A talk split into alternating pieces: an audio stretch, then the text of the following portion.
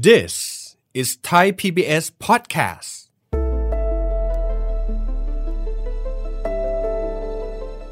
ลองตั้งตัวเลข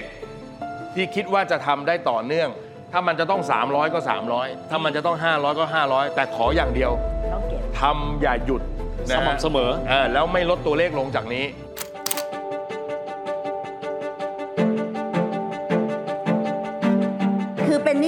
มันจำเป็นหรือต้องการ แล้วพอประมาณก็คือเอาเงินเดือนฟิก เท่านั้นที่มันเป็นรายได้เสถียรเสถียรอืมอืมแล้วมาดูว่าเฮ้ยตามกฎเกณฑ์มันไม่เกิน 50%นะไม่ควรเกิน ผมอยากจะตั้งตั้งโจทย์แบบนี้ว่า เมื่อรายได้เราเพิ่มขึ้นเรื่อยๆ เปอร์เซ็นต์การออมเราต้องเพิ่มขึ้น อัตราการออมของรายได้เนี่ยควรจะสักประมาณ 15%ถึง 20%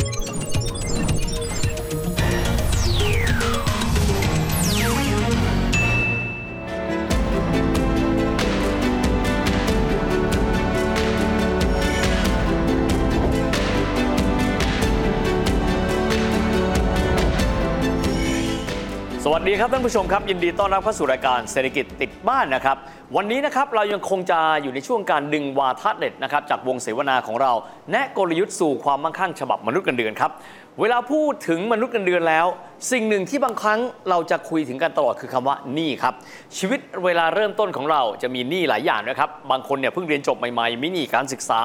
มีหนี้บ้าน มีหนี้รถนะครับ แต่ขณะเดียวกันก็มีคนบอกเราว่าหนี้เราต้องออมเอาไว้นะ เพราะท้ายที่สุดแล้วต้องวางแผนชีวิตยาวนาน เอนี้ก็มี เงินก็ต้องจ่าย ออมก็ต้องออมนะครับ วันนี้เราลองไปฟังนะครับสองวิทยากรของเราที่จะมาแนะเคล็ดลับดีๆนะครับว่าบรรยากาศแบบนี้และจะวางตัวอย่างไร เราไปฟังนะครับ วาทะจากพี่โคดหนุ่มนะครับจากกระพงเมธพันธ์และคุณลูกหมูคุณณรุมนนะครับ บุญสนอง ซึ่งท่านจะมาแนะนำว่า หนี้ก็ต้องจ่าย ออมก็ต้องออมทำยังไงครับ ผมเรียนจบในช่วงใกล้ๆโป้งเลยก็คือปี 3940นะฮะยุคทองเลยเนาะยุคทองจบมาปุ๊บที่บ้านล้มละลายฮะเป็นหนี้ประมาณ 18 ล้าน เมื่อกี้โป้งเงินเดือนหมื่นห้าผมหมื่นสี่อ๋อให้ที่บ้านหมื่นสองฮะที่บ้านขอหมื่นสองนะฮะแล้วผมกิน 2,000นะฮะเพราะว่านั่งรถบริษัทไปแล้วก็กินข้าวที่โรงงาน อ่า แล้วกลับบ้านก็ตรงเวลาอะไรเงี้ย เราก็เลยต้องทำมาหากินเพิ่มก็คือ เรียกว่าเอาของมาขายนะครับ วันเสาร์อาทิตย์ก็ไปเป็นในหน้าขายอสังหาริมทรัพย์ด้วย ไปเป็นที่ปรึกษาโรงงานอุตสาหกรรมด้วย ตอนอายุสักประมาณ 24นะฮะผมหาเงินได้เดือนหนึ่งประมาณ 70,000 โอ้โหเจ็ดหมื่นนี่เยอะนะเยอะมาก นะครับเราทำงาน 7 วันนะฮะนอนประมาณเที่ยงคืนตื่นตีห้าแล้วเสาร์อาที่ก็ต้องทำงาน แต่ว่าหนี้ที่ต้องจ่ายให้กับครอบครัวที่มีปัญหาเนี่ยก็คือประมาณแสนกว่าบาท พี่มีรายได้เจ็ดหมื่นกว่า แต่อ่าว่านี่ที่พี่ต้องจ่ายเนี่ยแสนกว่าบาท ใช่ฮะต่อให้เราเอาเงินทั้งหมดโปรยลงไปอะมันก็ยังไม่พอเลยเต็มยังต้องถูกทวงติดตามเลย ก็เลยรู้สึกว่าชีวิตแบบนี้มันมันมันหมดแรงนะครับ พวกเราลองดูก็ได้ว่าถ้าเราเป็นหนี้เยอะๆเราก็ไม่อยากตื่นมาทำงานอืมแน่นอนเพราะว่าเดี๋ยวเราทำงาน 8 ชั่วโมงทำหนึ่งอาทิตย์เดี๋ยวก็มีคนมาเอาเราไปหมดอ่าลองคิดใหม่ว่าไม่ไม่ไม่ไม่เราหาเงินได้เท่าไหร่ ลองเจียดไว้ให้ตัวเองสักส่วนหนึ่งอืมอืมถือว่าสู้มาหนึ่งเดือนขอให้ตัวเองสักเท่านี้เถอะครับตอนนั้นก็ยกเลิก standard ออกไปก่อน ที่เขาบอกว่าออม 10%เนาะ standard เราไม่ไหวอ่าๆเราก็บอกว่า หาได้ 70,000 เก็บให้ได้ 3,000 แล้วกัน ต้องเทียบว่า 3,000 มันมาจากจาก 70,000 นะ ขอเก็บ 3,000 ไว้ให้ตัวเอง แล้วก็บอกกับตัวเองว่าเจ็บจนแค่ไหนจะไม่ให้ใครเลยโอ้โหแล้วถ้าเกิดว่าเงินไม่พอเราจะใช้วิธีการหาเพิ่มว่าจะทำยังไง แต่ตอนเนี้ยขอว่าความพยายามทั้งหมดทั้งเดือนเนี้ยเราขอให้ตัวเราเอง แล้วตอนนั้นก็ยังไม่มีกองทุนฮะเราก็เปิดเอ่อบัญชีเงินฝากประจำแบบ 3 เดือนครับ อ่าอ่าอ่าอ่าเดือนที่ 1 เงินเข้า เดือนที่ 2 เงินเข้า แล้วเราเป็นแบบโรคจิตเลยนะ ไปอัพทุกเดือนโอเค อัพปุ๊บ3เดือนเดือนที่4 ปุ๊บ ใส่เงินก้อนใหม่เข้าไป เงินก้อนแรกจ่ายดอกเบี้ยออกมา พอเราเห็นตรงนี้มันโตขึ้นเรื่อยๆ เรามีกำลังใจ แล้วเราก็เอากระดาษมาเขียนตรงบัญชีเราว่าบ่อน้ำแห่งความหวัง อันนี้เอาไว้ให้ตัวเองคำนี้เลยนะคำนี้เลยบ่อน้ำแห่งความหวังบ่อน้ำแห่งความหวังตอนเอาไปอัพเนี่ยสมัยก่อนยังไม่มีเครื่องอัพครับพี่ลูกหมูครับ พนักงานเขาบอกมันคือบัญชีอะไรครับพี่ เฮ้ยไม่เข้าใจหรอกนี่คือความสุขส่วนตัว ความสุขส่วนตัวคือ เรารู้สึกว่าทุกเดือนเรามีให้ตัวเราเอง มันทำให้เรามีกำลังใจออกไปทำงานนะบ้าเหรอเราให้รัฐบาลผ่านภาษีใช่ไหมเราให้ห้างสรรพสินค้าผ่านซื้อของให้สถาบันการเงินผ่านดอกเบี้ยอ่าอ่าโอ้ให้ร้านป้าข้าวแกงให้ทุกคนเลยยกเว้นเราตัวเองไม่ได้เลยอะไรเงี้ยนะครับอ่าเพราะฉะนั้นเราก็เลยทำแบบนี้ ตอนนั้นตอนหลังก็เลยกลับมาเป็นที่มาว่าพอเราเจอน้องๆ ที่เขามีปัญหาเรื่องหนี้เราพบเลยว่าหนี้เนี่ยมันใช้เวลา 3-4 ปีในการสร้าง กว่าขนาดของมันจะใหญ่พอทำให้ชีวิตเราเดือดร้อนนะโอ้เอ่อเพราะฉะนั้นเวลาจะออกเนี่ยคนชอบบอกแหมมันเอาเอาแบบออกพรุ่งนี้วันนี้เลย ก็ต้องบอกน้องไม่ได้บีบสิวนะ ไอ้น้องต้องสู้ เพราะฉะนั้นพอมันจะสู้ออกมาได้เนี่ยต้องใช้เวลา ครับ ดังนั้นเรื่องการเงินจึงไม่เป็นคณิตศาสตร์ร้อยเปอร์เซ็นต์ครับ ถ้าเกิดว่าหาได้หมื่นหนึ่งเก็บสักสามร้อยบาท เนอะเราบอกอุ้ยเอาไปจ่ายหนี้ดีกว่าดอกเบี้ยแพงกว่าเงินฝากอีก ไม่ต้องเอาคณิตศาสตร์มาจับเอากำลังเอากำลังใจมาจับนะครับ เพราะฉะนั้นลองตั้งตัวเลขที่คิดว่าจะทำได้ต่อเนื่องนะครับ เรื่องออมนี่มันแย่อย่างหนึ่งนะ ถ้าตั้งใจว่าจะทำแล้วทำไม่ได้ระยะยาวๆ สุดท้ายมันจะรู้สึกผิดกับตัวเองหนักกว่าเดิมตอนที่ยังไม่ได้ทำอีก เพราะฉะนั้นเราเอาตัวเลขไม่ต้องแบบฮึดนะโอ้ยเริ่มเอาจริง เราจะต้องเก็บเดือนละหมื่นใจเย็นๆ ถ้ามันจะต้อง 300 ก็ 300 ถ้ามันจะต้อง 500 ก็ 500 แต่ขออย่างเดียว ต้องเก็บ ทำอย่าหยุดนะสม่ำเสมอ เออแล้วไม่ลดตัวเลขลงจากนี้ เพิ่มได้แล้วก็ไม่ลดลง ลองดูครับวันหนึ่งพอมวลเงินเรามี พอเราเก็บเงินถึงหลักพัน เราจะเชื่อว่าหมื่นเป็นไปได้ โอ้ความเชื่อไม่ได้เสกเอานะเนกออกไหมฮะไม่ได้ตะโกนร้องขึ้นมาแล้วความเชื่อมา แต่ความเชื่อมันเกิดจากความสำเร็จเล็ก ๆ ที่เราสร้างเนี่ยพอเก็บหมื่นได้ปุ๊บเราก็จะแอบฝันว่าแสนน่าจะแตะแล้วคนมีหนี้ทุกคนไม่รู้เป็นอะไรนี่นี่ไม่มีสถิตินะครับ แต่ว่าเห็นส่วนตัวเลยคือ คนมีหนี้พอมีเงินเก็บหลักแสน ไม่ต้องสอนเขาอีกแล้ว เขาจะเริ่มคิดเองทำเอง เพราะกำลังใจมันมามากพอ มันมีแรงขับมากพอนะครับ เพราะฉะนั้นออมคู่ไปกับหนี้ไม่ได้เน้นเรื่องของการสู้ดอกเบี้ย แต่เป็นการสร้างกำลังใจ แล้วก็พาตัวเองออกจากวิกฤตนั้นนะครับ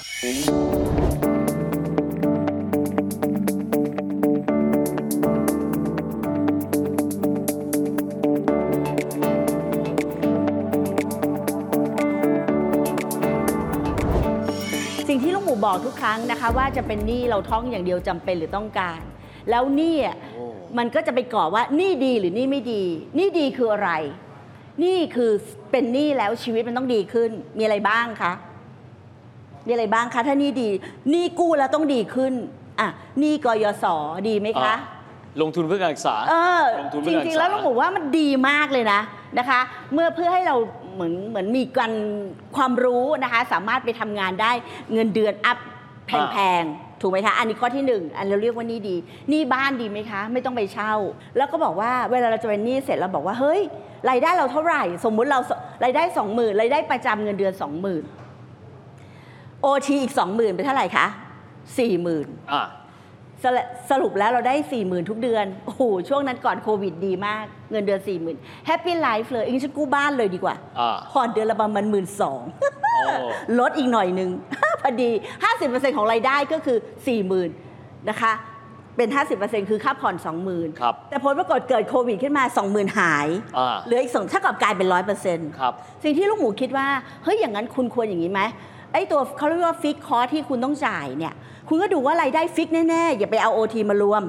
อะโอเคอะคิดอีกเป็นหนี้ได้คือเป็นหนี้ได้มันจำเป็นหรือต้องการ แล้วพอประมาณก็คือเอาเงินเดือน fix เท่านั้นที่มันเป็นรายได้เสถียรเสถียร อืมอืม แล้วมาดูว่า เฮ้ย ตามกฎเกณฑ์มันไม่เกิน 50%นะ ไม่ควรเกิน ฉะนั้นคุณผ่อนได้ไม่ควรจะเกิน 10,000 ไม่ใช่ 20,000งั้นการเป็นหนี้เนี่ย ลูกหมูเชื่อว่านิยามหนี้ไม่ได้น่ากลัว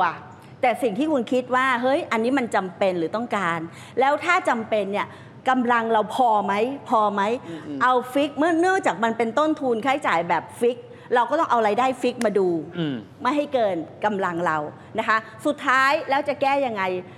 ก็กลับไปสแกนกรรมเหมือนเดิม ลูกหมูว่านิยามรายได้รายจ่ายเนี่ยมันช่วยเราได้มันไม่มีทางอื่นค่ะ เพิ่มรายได้แล้วลดค่าใช้จ่าย แต่แรงมากๆการเพิ่มรายได้นี่ยากมาก ลดรายจ่ายคือง่ายที่สุดอืมอืมนะคะ อันนี้คือสิ่งที่อยากจะฝากไว้นะคะ แล้วสุดท้ายนะคะ เวลาเราต้องมาตรวจสอบหนี้ทุกครั้งเนี่ยค่ะลูกหมูใช้นิยามว่า เวลาเราจะซื้อของอะไร เราจะมีกติกาเหล็กมาก ๆ เลยคือ เฮ้ย ไม่จำเป็นไม่ซื้ออ่าไม่จำเป็นนะคะ ไม่ต้องซื้อ ต่อให้มันเซลล์เซลล์เซลล์เท่าไหร่ มันไม่จำเป็น ไม่ต้องซื้อสองถ้ายังซื้อ ตั้งงบประมาณไว้นิดนึงดีไหมคะว่าเฮ้ยคุณจะซื้อนะ อีก 3 เดือนคุณจะซื้ออาอ่าซื้อต้องใช้งบประมาณเท่าไหร่นะคะ แล้วเทียบราคานิดนึง เวลาเราซื้อของเนี่ยผู้หญิงเนี่ยเก่งนะเวลาเราจะซื้อผงซักฟอกยี่ห้อหนึ่งเราจะดูว่าห้างไหนที่มันเซลล์แล้วเราวิ่งไปเทียบราคาครับและซื้อนะคะ อันเนี้ยค่ะถ้าเราตั้งแบบมีกฎกติกาแบบเนี้ยมันก็จะช่วยให้เรา ตั้งสติคำว่านี่นี่มักจะกลายเป็นผู้ร้ายนะครับ เวลาที่เราพูดถึงการวางแผนทางการเงิน แต่ว่านี่จะดีหรือจะไม่ดี มันขึ้นอยู่กับว่าเราจะบริหารจัดการอย่างไร มีความจำเป็นมากน้อยขนาดไหน มาคู่กับหนี้และที่ต้องมีคือคำว่าสติครับแต่คำว่านี่นั้นเนี่ยก็เป็นแค่มุมหนึ่งครับแต่ถ้าเกิดว่าเรามีเงินเก็บ เราต้องคิดแบบนี้ อยากให้ออกดอกออกผลต้องมีการลงทุนกันด้วย ลงทุนแบบไหนดีที่สุดเลย ไปฟังดูนะครับหนึ่งในวิทยากรของเราพี่นิ้วโป้งอาทิตย์กิรติพิษ เจ้าของแฟนเพจนิ้วโป้งนะครับ Fundamental VI ที่จะมาคุยกับเราว่าลงทุนอย่างไรดีที่สุดครับ คนส่วนใหญ่นะ รายได้เพิ่มขึ้นเรื่อยๆ รายจ่ายก็จะเพิ่มขึ้นไปเรื่อย ๆ ด้วยถูกนะครับเพราะฉะนั้นอันดับแรกเลยเนี่ยผมผมอยากจะตั้งตั้งโจทย์แบบนี้ว่าเฮ้ยเมื่อรายได้เราเพิ่มขึ้นเรื่อยๆ เปอร์เซ็นต์การออมเราต้องเพิ่มขึ้นนะครับซึ่งทฤษฎีการเงินส่วนใหญ่เลยนะ มักจะแนะนำว่าเอ้ยอัตราการออมของรายได้เนี่ยควรจะสักประมาณ 15%ถึง 20%นะครับตัวเลขประมาณนี้ ทีนี้ผมผมเสริมอีกแบบหนึ่งว่าสำหรับคนที่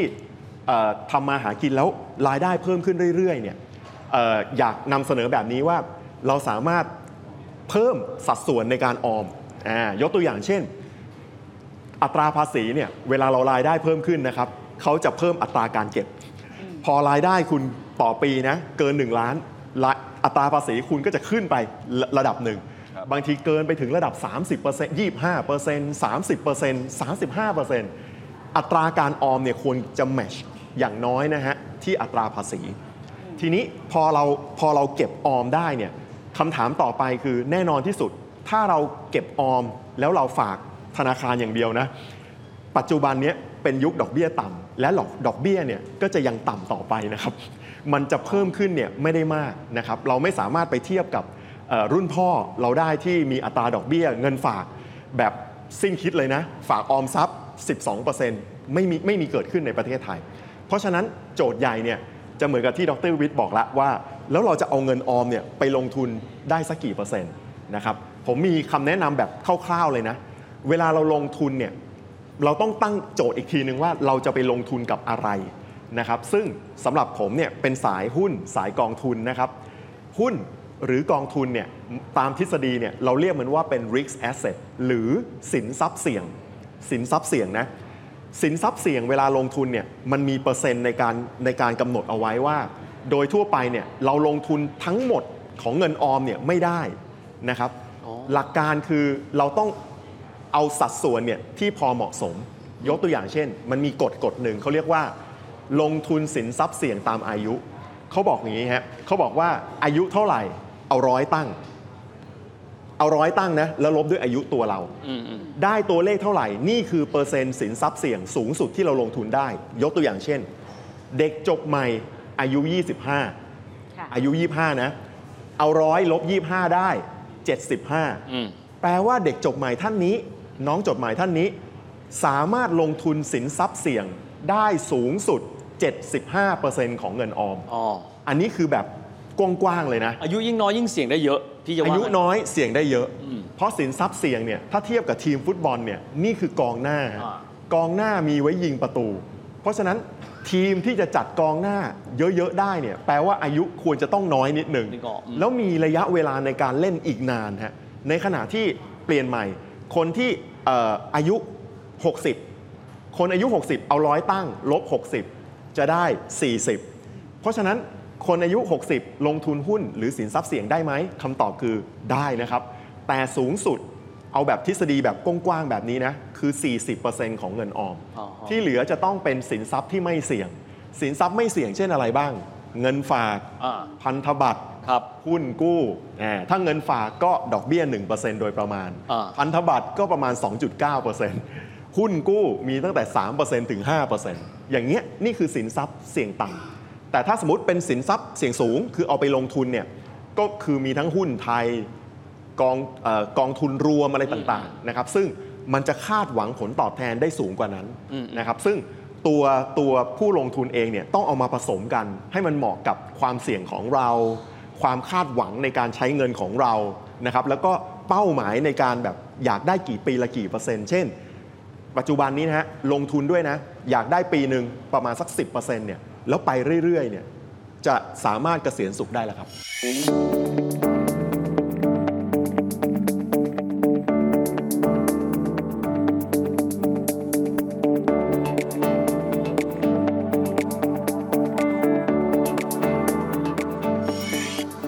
การลงทุนนั้นเราจะได้ยินประจำเลยการลงทุนมีความเสี่ยง ดังนั้นการที่เราศึกษาข้อมูลเป็นอย่างดี และมีการกระจายวิธีการลงทุนของเราไปในสินทรัพย์ต่างๆ นั้น มีความสำคัญเป็นอย่างยิ่งครับ นั่นก็เป็นส่วนหนึ่งครับของวิธีการในการลงทุน แต่ชีวิตของเราไม่ได้ประกอบด้วยเราคนเดียวตลอดไปนะครับ บางครั้งเนี่ยเราแต่งงานเรามีคู่ชีวิตของเรา การวางแผนการเงินฉบับชีวิตคู่จะเป็นอย่างไร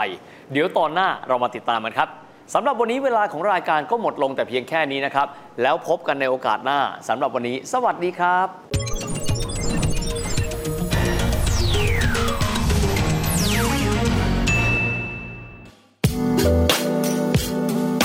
ติดตามรายการทางเว็บไซต์และแอปพลิเคชันของไทย PBS Podcast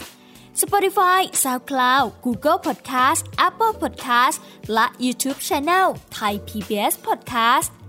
Thai PBS podcast. View the world via the voice.